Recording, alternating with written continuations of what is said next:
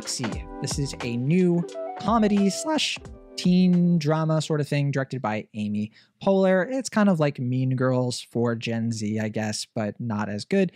Um, I don't want to get ahead of myself though. This is based on a novel of the same name by Jennifer Mathieu that came out a few years ago. It stars Hadley Robinson, Lauren Tsai, Patrick Schwarzenegger, Nico Hiraga, Sydney Park, Josephine Langford, Clark Gregg, and Ike Barinholtz. Also, we have Amy Poehler, who plays the mother of our main character. This came out via Netflix on Wednesday, and it's been getting mixed reviews so far. And to get us into the setup for this film, Abby, take it away. What what is Moxie all about? Sure.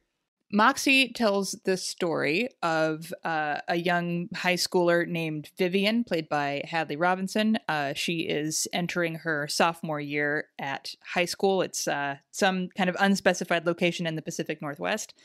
Um, and her mom, uh, Lisa, played by Amy Poehler, uh, was kind of uh, I don't know. She was she was she was a bit of a hellraiser in high school, um, and kind of riot girl style '90s feminist, as we learn from kind of her her history.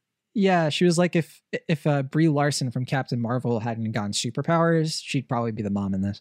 Right. Yeah. That that makes sense. Yeah. Uh, she she listens to uh, listens to a lot of Bikini Kill, but uh, importantly, only Rebel Girl because that's the only song that Bikini Kill has ever produced. We'll talk about that later.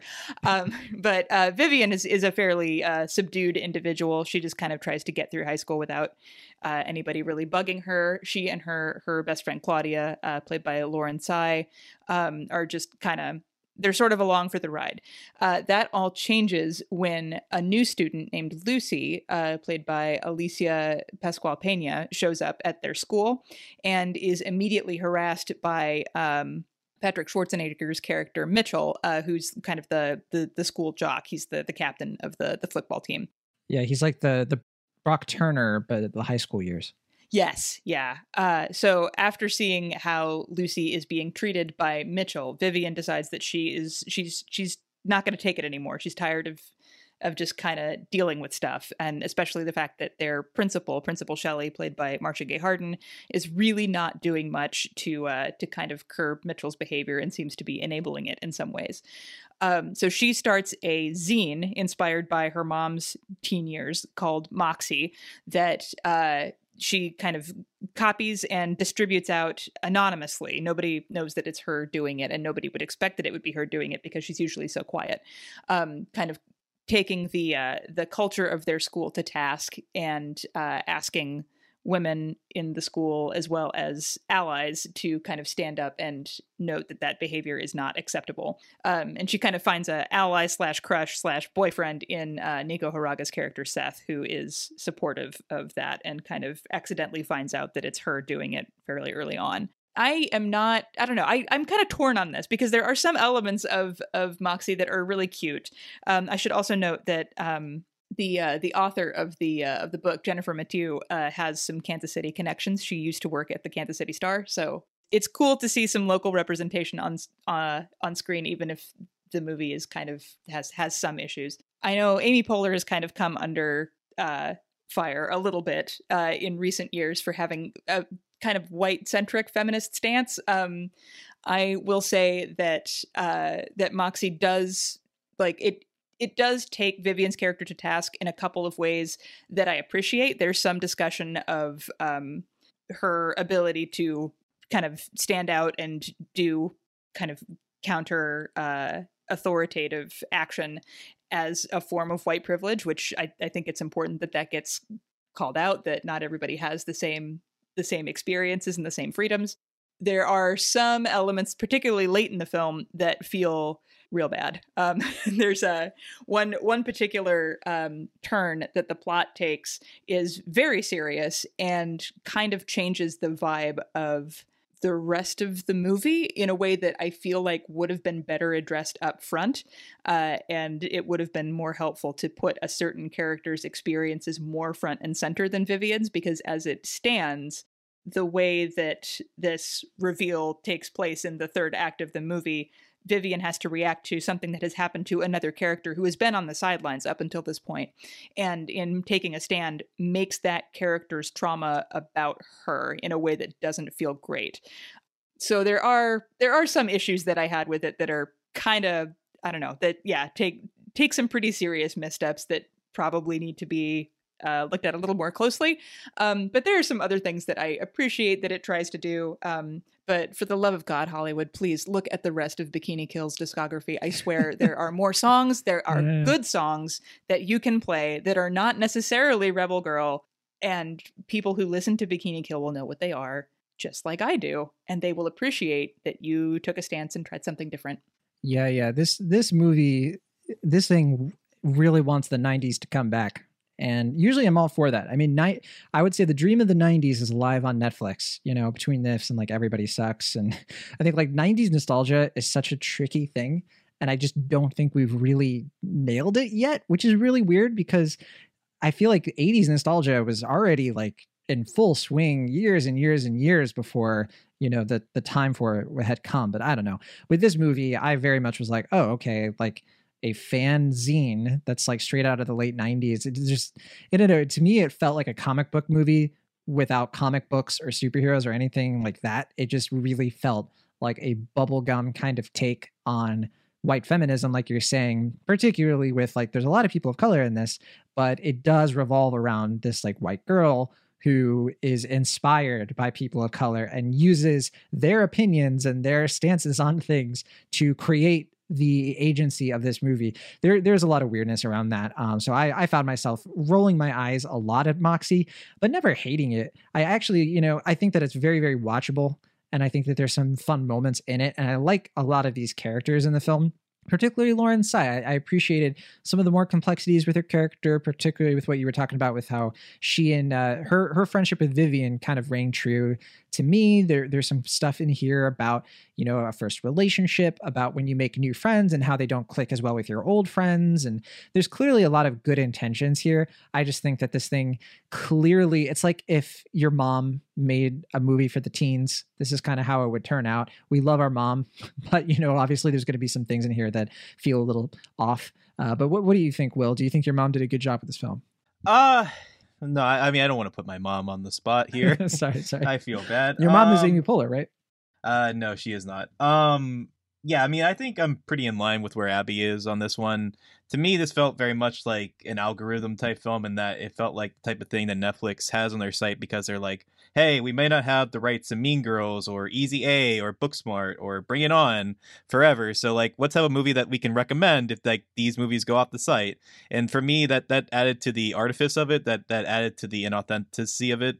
As Abby was mentioning, like it, I think the intentions of it are fine. Like I don't, I don't think it's trying to be cynical or anything like that. If anything, it's just trying to be very earnest and sweet but the execution of it just strives to move away from anything being that authentic that it just doesn't quite work when it does actually bring like abby was saying some like very real stuff to the end in a way that that doesn't really connect with the film.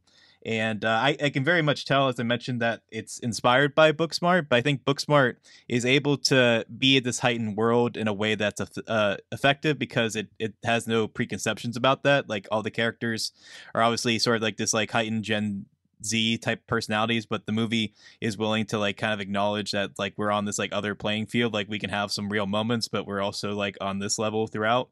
And I just don't think Amy Poehler really gets that vibe throughout. It just felt like a very uh misstep and type thing in that it just doesn't quite ever really find its groove. And like you, you were saying, John, like I, I know it's going for that kind of casual vibe, and I, I don't think that's a bad thing necessarily. But at the same time, I just I, I didn't really find myself connecting with it too much. Yeah, I mean uh, those movies that you're referencing, Mean Girls, Easy A, Booksmart, they're consistently funny, and that really helps. You know, that really helps dress up the more preachy aspects of those films than it does anything else. Because ultimately, Mean Girls is obviously has good intentions too. It's trying to tell a story about bullying, and Easy A is trying to tell a story about slut shaming, and Booksmart is trying to tell a story about you know not looking down on your classmates and thinking you're always better than them. And those are really great ideas. And this one has a, a, a shell of an idea of like you know don't let you know boys will be boys is pretty messed up when you really think about it. And this whole school is like cartoonishly it like slavish to like upholding like a very very toxic culture. They even kind of mention in the movie there's like there's something really wrong with this school. And it it feels so cartoonish and it feels so out of reach that i think that it undercuts the point or like the reforms that have to happen.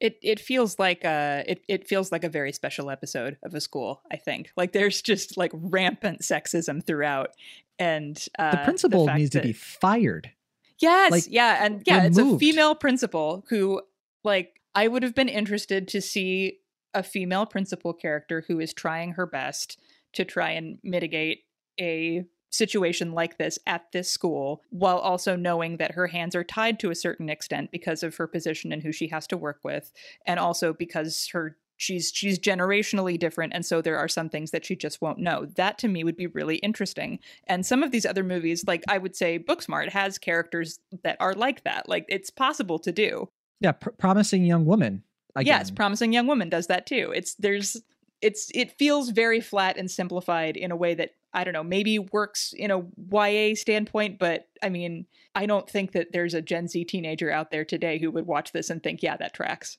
Yeah, it's a shame too because the, the the cast here is really talented. Kind of mentioned Nico Hiraga before is kind of like the nice guy in this. He is a little bit like, okay, he can't do anything wrong. you know, they have to have like that one character, that one uh, male character who is an ally who isn't going to like mess up which again it's more aspirational than it is believable but you know that's something that i appreciate and i think he pulls it off with his performance however josie tota not enough josie tota in this movie.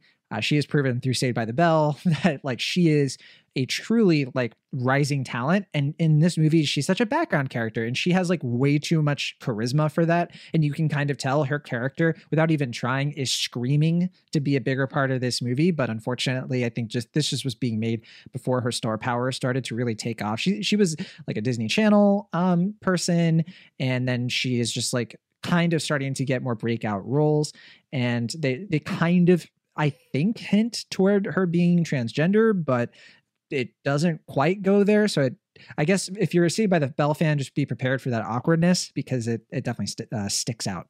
I think they are explicit about her transgender identity. To be fair, but otherwise, yeah, I do agree. I might I might have missed it. Yeah, it's not very clear. She says that uh, I there the, the school won't call her by her new name, and okay, that yeah, right, could right, be yeah. for a variety of reasons. The most likely of which is is that she is transgender, but it's never actually said that that's why. Right. So if you're like aware of her and like and all of that stuff, it it definitely is like you can you can tell what's going on. But it, yeah, I just wish it's like, well, get into that a little bit more. Like you know that that to me seems like something, especially in this day and age, that is much more of a contentious issue. But uh, regardless, this movie is trying to be a little bit broader. It's being trying to be a little bit more all things to all teenagers, I guess. And ultimately, I just think it's a little bit of an awkward mess. So I, I'm a, I'm a low C plus and it's a C plus just because I think that it, it's trying and it, it, gives an effort and you can definitely get through it and i think some people will enjoy it for the most part and i don't think it's i think it's ultimately pretty harmless but i don't think it's very smart uh, very book smart i guess. It's not it's, this is not an easy a uh, but I, do, I definitely don't want to be a mean girl about it so c plus for me. How did that how was that? Was that bad? That was I say, wow. don't bring it on. sorry I, I just get a little dazed and confused sometimes oh geez that's no. Abiel Chessie, yeah, yeah. Where, what are, what are your final thoughts on this one?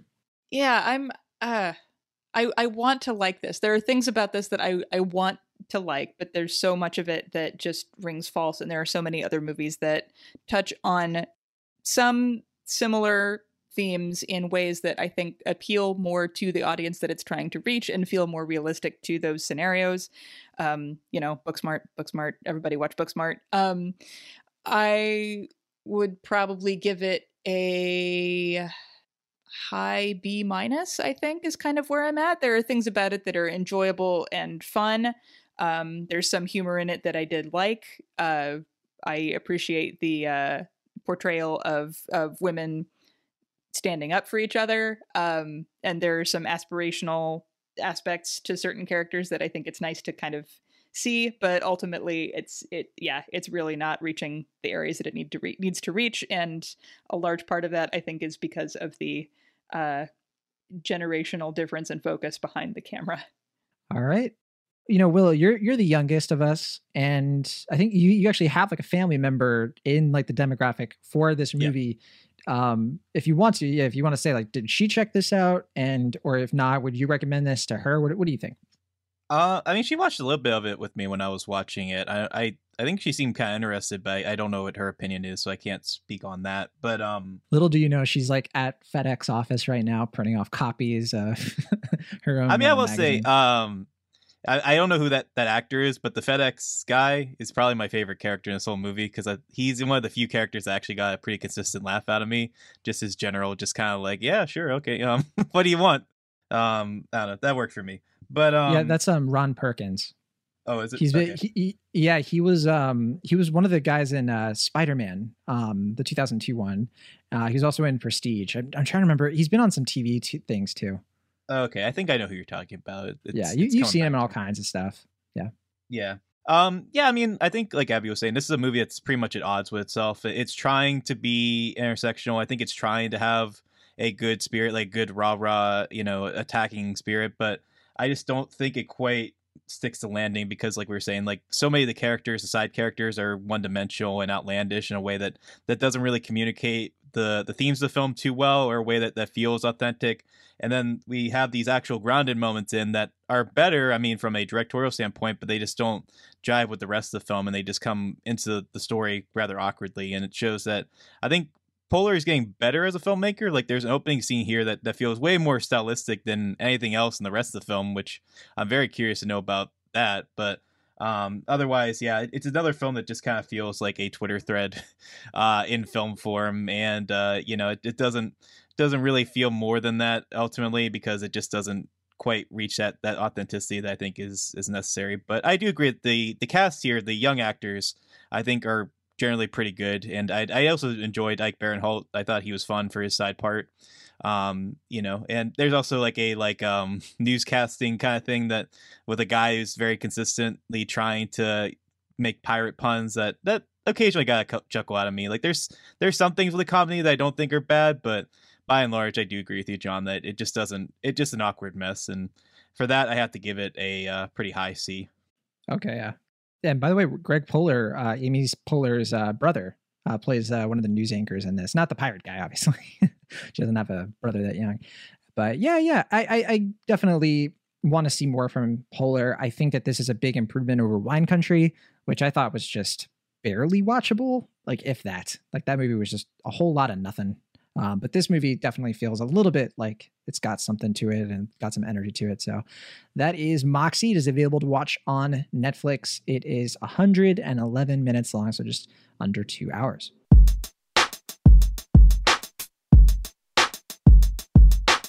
Thank you so much for listening to our show. Be sure to subscribe to Cinemaholics on your favorite podcast app of choice or find us on YouTube. See you all next time.